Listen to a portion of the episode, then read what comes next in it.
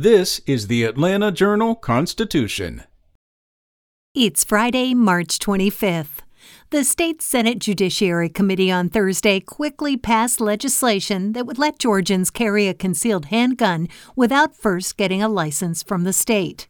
House Bill 1358 aims to rid the state of the requirement to first apply and pay for a license before being able to legally carry a concealed handgun. Senate Judiciary Chairman Brian Strickland, a McDonough Republican, declined to take public testimony, saying the panel had already heard comments about the Senate legislation in committee and it had been debated on the floor. Supporters of the measure said it would remove an unnecessary barrier to their constitutional right to carry handguns. Opponents said Republicans are pushing legislation to remove the handgun licensing process to play to the GOP base this election year. But doing that, they said, would also make it easier for those who don't have a legal right to possess and carry handguns to do so, leading to an increase in gun violence. In other news, the state has added 24,700 jobs.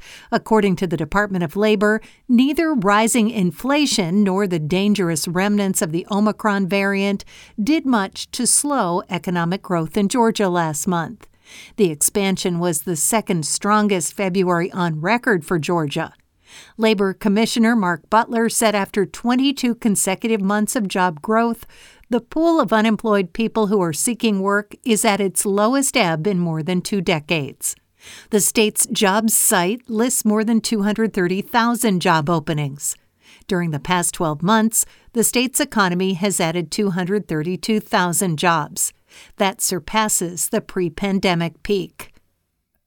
Meanwhile, the Centers for Disease Control and Prevention announced last month a nationwide effort to gather and test more wastewater samples. Georgia health officials told the Atlanta Journal Constitution they're ramping up sewage sampling across the state and recruiting water treatment plants to participate. With more than 900 sewage treatment facilities scattered across Georgia, scientists said this data could become a new barometer for public officials and residents to figure out how their communities are faring with COVID 19, especially since testing is becoming less reliable. Only two places in Georgia are currently providing wastewater samples DeKalb County and Augusta. The Georgia Department of Public Health said more will soon join them.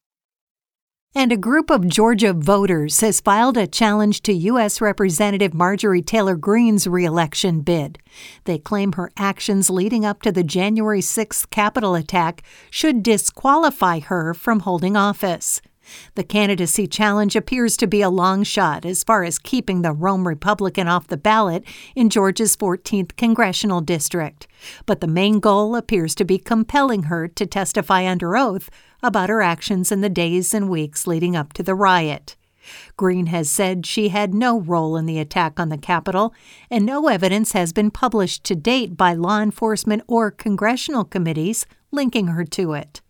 The group that filed the challenge, the self described pro democracy organization Free Speech for People, and its partners say their goal is to prevent elected officials they believe facilitated the January 6th insurrection from seeking or holding office, including former President Donald Trump.